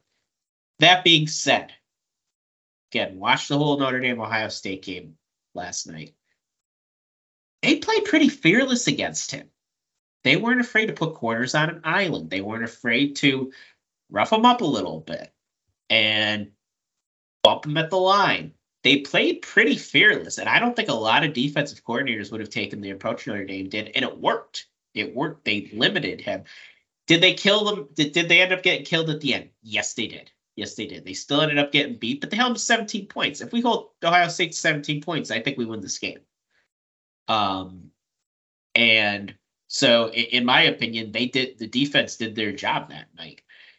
And this is a chance for Kalen King to show who he is. And he's kind of been overlooked so far this year, I think, even by some in our own fan base, uh, because he hasn't been asked to do a whole lot. He's kind of, and I, I don't mean this in a derisive way at all, he's kind of coasted. And that's only because, number one, he's never had to play a full game because we're winning by so much at the end. And number two, a look at the quarterbacks and the receivers they we've had to play so far this year. So he just hasn't really been challenged as of yet. I think he's played well, but he just hasn't been able to have that moment yet this season. Uh, I think he, he has a chance to do it this this week. And I think we're going to throw a lot at Marvin Harrison. That's another thing Notre Dame did. They switched guys up. We're going to have Johnny Dixon play on him. We're going to have um, we're going to have Kalen King play on him. We might even see Marvin Harrison go to the slot because they want the height advantage over Daequan Hardy. Daequan Hardy has a chance to make a name for himself as well, and he's physical. I think he's physical enough to play with Marvin Harrison Jr. But Marvin Harrison does have six inches on him, so it's going to be hard. It's going to be a challenge. Uh, but I like the way I like the way the secondary matches up with their receivers and the respect that the defense that the that the front four is going to help them out and probably force Kyle McCord to get the ball out quicker than he wants to. Best cornerback for Penn State on Saturday is going to be the pass rush, no question about it. Um, we talked quite a bit about Kalen King and, and being feisty on Monday's episode. I, I think Hardy. I, I wanted to ask you this: Do you? I don't expect them to follow to have Kalen King follow Marvin Harrison around. I think they're going to play straight up, just normal, and just go with the flow. If things get really bad, maybe switch to something different. But I think at least to start off with, they're going to just play their base defense. And you know they played a lot of cover one robber, cover zero robber. I think you'll see that quite a bit, where that robber, in a way, is is kind of a bracket for if Marvin Harrison is in the slot. Um, but he's going to basically kind of be a floater over the top of wherever Marvin Harrison is, and maybe doesn't rob the rest of the routes as much, but he's maybe a little bit more focused on uh, on Marvin Harrison. But I'm excited for it. I, I think not that people are talking about Cam Miller and Daequan Hardy as much as they're talking about Dixon and King, because yes, King and Dixon are going to be fine. Like they're going to get burned, they're going to make plays, but they're going to be fine. Ohio State hurts you when they're able to get to your depth and and really kind of see what your second and your third and your fourth best guy can do. And Penn State has those guys that should be able to play with them pretty well. Yeah, and keep in mind, this defense, the players James Franklin's recruited, they're designed to, in theory, beat Ohio State. Like that's that's his whole design and building this defense. You look at the athletes, you look at the how fast we are compared to years past. It feels like every year Penn State's defense is a little faster, a little quicker, even back to Brent Pry. That's by design. They want, you know, that that this they want players to be able to hang with Ohio State, and it's built to beat to beat a team like Ohio State. And there have been years where the defense has done its job, and they've kept us in games. They've put us in. They've put the offense in a position to win the game. Some years they've done it. Uh, one year they've done it. Uh, the other years they haven't been able to get it done. And I think keeping that in mind, keeping Manny Diaz and knowing that Manny Diaz is the uh, is is the general, if you will, I think you have to. I think you have to feel pretty good about how this defense is going to hold up against them. Yeah, yeah. I, I would say so. 2019 pops in my head quite a bit. Like they played really well defensively in that 2019 year. Exactly. Um, yeah. I wanted to quickly mention penalties and special teams. Cabinda brought up special teams. Ohio State does have a first year starter and their kicker. Um, I Felkins, although first year at Penn State, very seasoned in that regard. Um, so I think that's an interesting one. I also just wanted to mention the penalties. Uh, Bill DiFilippo over at Roar Lions Roar had a good point about penalties. Ohio State is um, being penalized more than Penn State, but the average yards per penalty is heavily favoring the Buckeyes. So when Penn State gets penalized, it's usually a 15 yard penalty. And we talked about the Dani Dennis Sutton one last week. We've talked about him and harped on him all year. That to me is one thing that worries me that there's going to be, at this point, it's likely there's going to be a 15 yard penalty. And I'm not talking a pass interference, I'm talking about an after the whistle, yapping of the mouth, pushing somebody down, you know, that that extends the drive. Those are the things that are going to kill you um, and, and potentially change the momentum of this game because I think the momentum is going to be seesawing back and forth, and something like that can really swing things. We saw it against Illinois, where Penn State was in control, and then that, that penalty beat by Keandre Lambert Smith completely shifted the whole paradigm of that game early on. So to me, it's not about how many penalties; it's about just eliminating those back-breaking ones that Penn State seems to be conducting or, or, or having at least one per game this entire season. No doubt, no doubt. And those are inexcusable. And those are on, you know, if it it's on the players, but then if the if, if it's not being fixed, it falls on the coaches. This has to stop. I mean, these 15 yard penalties, they will kill you in a game like this. They will kill you in a game against Michigan, or if we make the playoffs, you're, playing Georgia, you're playing um, Washington. You just can't have them. And um, while I, I, and when I saw the when I saw the penalty stats, I was a little surprised that we've been penalized so little. But then when you look at the yards, it makes a lot more sense then because you know you jump off sides here and there. All right, that happens. It's five yards. Uh, you don't want it to happen too much, but at the end of the day, five yards. Uh, holds could almost be effort penalties, but just after the whistle nonsense or blatant roughing the passers. You just can't have that in a game like this. Can't do it. Cannot win with them. Cannot coach with them. Can't do it. um, quickly, Shawn, is being battle, quote unquote, battle tested. Let me get this recording. Is being battle tested a farce? Is that is that really a thing? it's mostly a farce. I, in, in my opinion, I, it's it's overrated. And Mark Brennan t- touched on this on his uh, Nitwits podcast uh, with Neil Rudel. I mean, in 2020, uh, we were battle tested against Indiana and we lost by two touchdowns. what did what did us being battle tested really get for us last year? We, if you want to call that battle tested, we got shellacked out Michigan. Didn't really help us very much. Um, uh, 20, well, we didn't lose again. Uh, 2019, did us losing to Minnesota help us? you know what I mean? No, I don't think these close games really mean anything. Every game is its own thing. And when you have a young, t- is, it true to an extent? Okay, like how's Drew going to react in the fourth quarter of the game? That's a legitimate question. How's he going to complete a pass on third and seven? You have to move the you have to move the ball. You're up four. You're trying to kill the clock, and you need your quarterback to go make a throw. Okay, we don't know how Drew Allar is going to react to that yet. We don't know if he's going to be able to make that throw. But as far as being battle tested, like you have to lose a game or you have to win a one point game in order, and it gives you some sort of edge. I just don't buy that. Michigan was not battle tested, and they blew us out last year. So there you go. Yeah, there have been years where teams just blow through. Like, was LSU ever battle tested in 2019? I I think they just killed everybody. Well, yeah. no, they were battle tested against Texas. That was a close game. But outside of that, yeah, I think the Alabama game. I still they, think they won by two scores. I think the Alabama game they went back and forth with touchdowns. I think that was like fifty to forty-eight, but still. Okay. Okay. Not the point. I don't know why you I remember that. um, I just wanted to ask you that. Um, one last thing I wanted to mention for people that are still deciding on this game. Saw, I don't know who it was, and I apologize for not getting the name of this, but I saw they basically showed if this team is a first half team or a second half team.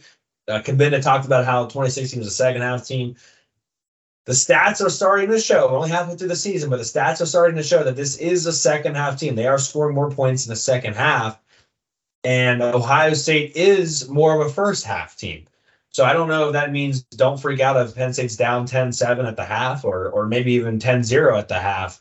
Um, but I wanted your thoughts on it because a lot of people keep talking about having to start fast. Based off that statistic, it doesn't seem evident that Penn State's going to be able to do so. Um, I think we have to start faster. I think that's got to be a goal uh, to start faster. Uh, I, I don't want to go down 14 nothing at the shoe. I don't want to go down 10 nothing. Go down seven, okay. But like you you don't want to be behind on the road in general, especially when you're playing against a team with as much firepower as Ohio State has. Um, so yes, I think the goal has to be to start faster. But if if you're a team that plays better in the second half, I'm fine with that. I mean, I, I there have been a lot of teams that Penn State has had that have been second half teams. Jason talked about the 2016 team. I think the 2017 team even had some of that in it. Uh, Ohio State game notwithstanding, but you know they we've had teams in the past that turn it up in the second half, and that's fine. That's just kind of sometimes the way the cookie crumbles. But nevertheless, I do want us to start faster. Right. You wanted like the opening kickoff to go back for a touchdown via Nick Singleton. Yeah, that that that's a good that's a nice fast start. I, I've seen us return the opening kickoff at the shoe before though, and it Right. wasn't a happy. Um, let us know if you have your. We're about to get to predictions, bold predictions, and score predictions. So if you haven't dropped your score prediction or bold prediction in the chat yet, drop it in there now, and we will see what you have to say. Um, Shawn, we could go back and forth on this all day with with factoids about this game. Uh, I know you and I have really dug deep into this game and tried to absorb as much knowledge as possible, but um, are you ready? The only other thing I had on my notes that I was going to bring up was red zone defense. Penn State's offense at 76% in touchdown percentage. Ohio State's defense is at 50% in touchdown percentage allowed. So that to me is one of the stats that scared me a little bit. Uh, it's kind of the opposite last year. Penn State was really good um, in preventing red zone touchdowns. Not as good this year. But otherwise, Shawn, I am ready to make predictions if you are. Yeah, let's do it. And you know, just touching a little bit on that red zone defense. Yeah, I mean, Ohio State's whole thing has been but don't break. And like I said earlier, they're gonna give you between the twenties, between the twenty fives, if you will. Um, they're gonna give you that, but when the field gets smaller and you can't spread out as much, it's gonna be tougher. So uh look like like AB said, look for Ty Tyler Warren, uh look for Theo Johnson, look for those tight ends. Uh third and shorts, T formation. Um, I think that's gonna. Well, I mean, first we got to get Push to third and shorts, but Push tush. push tush. Uh, you know, uh, is it me, Corey, or do you think our quarterback sneaks could be a little smoother? They collide quite well. Yeah, like Drew is like he's. I mean, he's he's huge. He's 6'5", 230. I don't know, like. I feel like it could be a little better. You want every one of them to be like the Iowa one where he like runs for five yards. Yes. I'll, No, I'll let them I, I mean, he, he scored on a he scored on a QB sneak last year. I'm not saying we're bad at it, but I don't know. feel You know, there's I was thinking about- missing. I was just thinking about like the my bold prediction for Nick Singleton and Kaytron Allen to have 30 plus total touchdowns. Like that's not going to happen because of Drew Allar, Beau Pribula, and Trey Potts. Like those guys have combined for eight touchdowns this year. You should have threw Beau Pribula in into Yeah. the.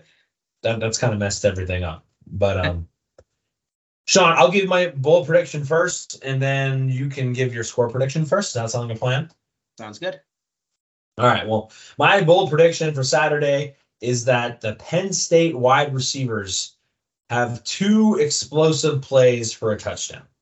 So, two two big time plays. Technically, an explosive play for a touchdown. According to James Franklin, is over 16 yards, I believe, 15 yards. Um, I think it's probably going to be two over 20 yards for an explosive play touchdown. I think Penn State wide receivers account for two of them. I think maybe KeAndre gets one, and maybe Trey Wallace gets one. So that, that's what I got for my bold prediction. I have Penn State gets to five sacks. Uh, I look at the way that our our edge our edgy guys match up with their with their tackles. I think Penn State's able to get home five times. You know, based off of what you said earlier about having to get there four times, I think that might be a good insinuation of where you're going to go with this one, Shawn. Um, I'm going to give you the full cam here since it's such a Oh, big boy. game. Um, get to see me. let me get my uh, little subscribe thing up there. And I'm going to give you the floor, Shawn. Who do you have in winning this football game and why? So guys, we're here. Um, a lot of you guys, ever since last year, It's all you've been talking about. Michigan, Ohio State, Michigan, Ohio State. How are we going to beat Michigan, Ohio State? We were in the off season. Michigan, Ohio State, Michigan, Ohio State. We're playing these. We're playing Iowa for the whiteout. Still getting asked about Michigan, Ohio State. So Ohio State's here, and like I said earlier, I think this is as optimistic as the fans have been in a long time for this game, and I think there's good reason to be optimistic. Uh, you look at the way we match up with them. I think the match. Uh, I'm not saying there are no benefit. There are no good matchups on Ohio State side. There are. Uh, they're the interior of um, their defensive line against the interior of our offensive line. I think that benefits Ohio State. But I think just in terms of styles, um, Ohio State gives up a lot of short, a lot of uh, short passes. Uh, they let teams have that. Well, that goes right in Penn State's hand. Ohio State doesn't give up a lot of big plays. Well, Penn State doesn't need big plays. I would like to see a few big plays on Saturday, but in general, that's just not how we operate. We're a ball control offense. We're comfortable in what we have. And I think James Franklin has really communicated that well this week. They're comfortable with where they're Penn State's very comfortable with where they're at right now. And I think they have good reason to be. I think the way, you know, you saw JTT tear it up last year. I think it stayed in our I think it's in our heads still. And not in a bad way, in a good way. In that they feel like, you know, our offensive tackles feel like they have something to prove. Olu is probably gonna be a top five to ten pick. Caedan Wallace has the chance to be, you know, uh I'd say uh mid mid round pick. I mean, he's made a lot of money this year. And he's got something to prove. So there's a ch- and overall there's a chip on our shoulders. Penn State knows they haven't won in six years. You don't think these if you're a fan and you're tired of losing Ohio State, just imagine how tired James Franklin is of losing Ohio State or any of those players or any of those coaches. Terry Smith, who's been with James Franklin so long. These guys are probably so tired of it, just like we are. And, you know what? I think on Saturday we're gonna be we're gonna be tired of waiting. And I think we're gonna get it done. I'm picking Penn State just as I did in the preseason to win this game. I have Penn State winning this one by a score of 27 to 20. And I think Alex Felkins earns his stripes. I think he's going to hit two two field goals, probably critical field goals. Um, insurance insurance kicks. So I think we're going to get it done in all three phases. And I think Penn State uh, fourth down stop late in the game, get the ball back. We go in victory formation, and we have a fun night of watching football.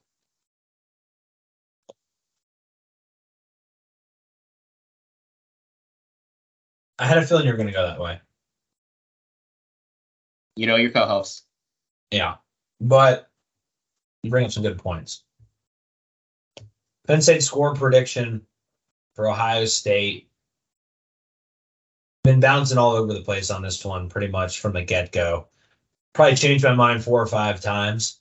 And just so everybody's aware, I had Ohio State winning this game in the preseason, going to Ohio State, house of horrors for Penn State they I've seen really good teams crumble. But I will say this, like 100% agree as far as this is the best Penn State's ever matched up with Ohio State. Um, no doubt about it. And I really wish this game was at home. I really do. And it's it's just so tough for me. The one of the bigger things that had me going for Ohio State, especially now that we've seen Drew Allar, is his splits on the road. He has not played great on the road yet. Uh, not all his fault, but the, the passing percentage is down versus Northwestern. It's down versus Illinois. Was that just a, a weird case? Is he going to come out and do better against a better defense? Statistics would tell you no. Um, but I also think that Ohio State's offensive tackles are going to be their Achilles heel. And again, usually that is the case for Penn State in this matchup for the last couple years, but I think it's actually going to be the strength for Penn State. And hearing the news about JB Nelson going to play, The interior offensive line part was something I was really concerned with. That makes me feel better. And up until we found out an hour ago that Jason Cabinda was going to come on the show, I was going to take Ohio State to win this game. And I was like, I can't go back on it. But I think it's important that you can look at your preseason and then six games in decide to change your mind if it if it deems worthy. And based off all those things, and then what I truly believe is a good omen of Jason Cabinda coming on the show, especially since what he did in 2016, especially since what he said on that Thursday night before the game got us to believe. It's very random that he happened to come on the show tonight because he was not scheduled. And so I'm going to take Penn State to win. I'm going to go against my preseason pick. And I'm going to take Penn State to win this game. I have Penn State winning 24 23. I don't know how they get there. I don't know exactly how it all goes down, but I've got 24 23. I think there's going to be a big special teams play like there usually is. I, I wouldn't be surprised if somebody scores on defense because I feel like that's been happening a lot lately. Um, but I think Drew Allar plays better than he's played against Illinois and Northwestern. Maybe not up to the standards we want him to be, but I think he makes more big plays. And in this game, it's almost like which quarterback do you trust more? I trust Drew Allar more. And a friendly reminder, it was not Sean Clifford's ability to throw the ball that hurt Penn State against Ohio State last year. It was Sean Clifford's inability to take care of the football that hurt Penn State against Ohio State last year. And Drew Allar has not shown that to be an issue so far. I've got Penn State 24 23. You know, not to jinx anything. Knocking on wood. Penn State's undefeated when Penn State, when Cory and I both picked Penn State. Is that still true today? Still true today. Because we both picked them to win the Rose Bowl. Um, you picked them to beat Ohio State last year. I picked I picked Ohio State, Right. and I picked them to beat Michigan. You picked them. You picked Correct. them Michigan. So we're undefeated when we're unanimous. So Kind of forgot about that. Yeah. So good omen. I hope. I knocked I, I, can't get so- over like the fact that Jason Cabinda, first of all, again, one of my favorite players of all time, to come on the show last minute. Um, again, thank you to him for doing that. But also, I mean, that that to me was like, holy crap! Like, I, if you believe in those kind of things, that's the biggest one you could have. Yeah. Yeah, absolutely. Absolutely. Yeah. I mean, I think it's going to be one to remember. And I've been asking for new memories. I think we're going to get some new memories on Saturday and not not bad memories where you know. I was seriously like- trying to think like the last time Penn State li- like matched up this well with them, and like maybe you could say 2018, maybe you could say 27. uh, Definitely not 2017, in my opinion. Like they still had some things they needed cleaned up there, um, especially up front. Like, do you have to go all the way back to 2008? I think so. Even 2016 on paper, we really didn't match up well with them. Also all. led by an Ohio, a state of the Ohio quarterback in 2008.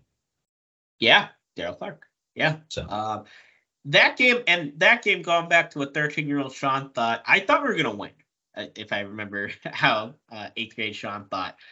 Um, this is the first time I've expected Penn State to win this game since 2017, though. So that's telling you something. Like I'm, I don't just blindly pick Penn State to beat Ohio State. no, Um, that's just not, just not us. Uh, I, I will say this, and this is probably not the best way to end the show. I have a terrible kind of thought in the back of my head that's like, if not now, then when? And it Yeah. almost feels desperate, Shawn. It almost feels like, like what else are you going to do to get there in the future? You have the five-star quarterback. You have the defensive ends. You know, we always talk about Michigan in 2021 about their defensive ends won them the the Big Ten championship that year. Nothing else. That's kind of how I feel about this defensive end group right now. You have those pieces, and you almost feel desperate. You almost want to will them to the finish line, but they've got to go out and they've got to do it. And um, you you kind of feel hopeless sitting back and watch. But if not now, then when, right? And it's it's just uh, it'll be a fun one on Saturday. Oh, I'm feeling that same way. I mean, if not, if not now, then when? Uh, because um and Donnie Collins uh talked about this uh the the other day. Um, you know, he replied to one of our videos or quote tweeted it. And yeah, like this is the year to get this done. Not next next year. I think we're gonna be very good next year. Don't get me wrong. Probably not gonna have Chop. Not gonna have Kalen King. Not gonna have Johnny Dixon. Not gonna have Daequan Hardy. Yeah. I mean, not gonna have Curtis Jacobs. We lose a lot of guys next year. Now we get a lot back. I get it, but we lose a lot too. So Right. this is the year to get it done. Even though it's in Columbus, if you're good enough, go get it done. Like You can make I don't the care if it's on argument- Mars. Get it, get it done. You're a better team than them. I, I truly believe that to my core. You could make the argument that the paradigm has switched that you would actually rather have the year where you play Michigan at home than Ohio State at home, as far as I would agree. wanting that advantage, right? Because Penn State hasn't done anything out of Michigan either, besides the COVID year. So, Oh, we play worse at Michigan than Ohio State, no question. so Shawn, I feel like I actually got to Wednesday night pretty quickly. I have a bad feeling that Thursday and Friday are going to be really, really long days, but it's been a blast, man, as it always is. This is our second Ohio State game covering together, and um, looking forward to Saturday. Me too. Me too. I, I think it's going to be a good one, guys. I do. Guys, if you haven't already, make sure to like the video and subscribe on YouTube. If you're listening in podcast form and you haven't already subscribed, you're silly and you're wrong. Make sure to do that right now. Um, it's free. It doesn't cost you anything. Just lets you know we're going to go live again, and we'd really appreciate that. Thank you guys for tuning in. We'll be back regardless of a Penn State win or loss on Monday to regather ourselves. I think to have to regather ourselves regardless if it's a win or loss. So we'll be back on Monday to recap and go on with our day. But until then, make sure you get your pick 'em in. If you haven't already, get your pick 'em in. But until then, we will say goodbye. For Shawn Kane, I'm Cory Lestochi. You've been listening to Hardcore Penn State Football. See you later. Have a good night, everybody.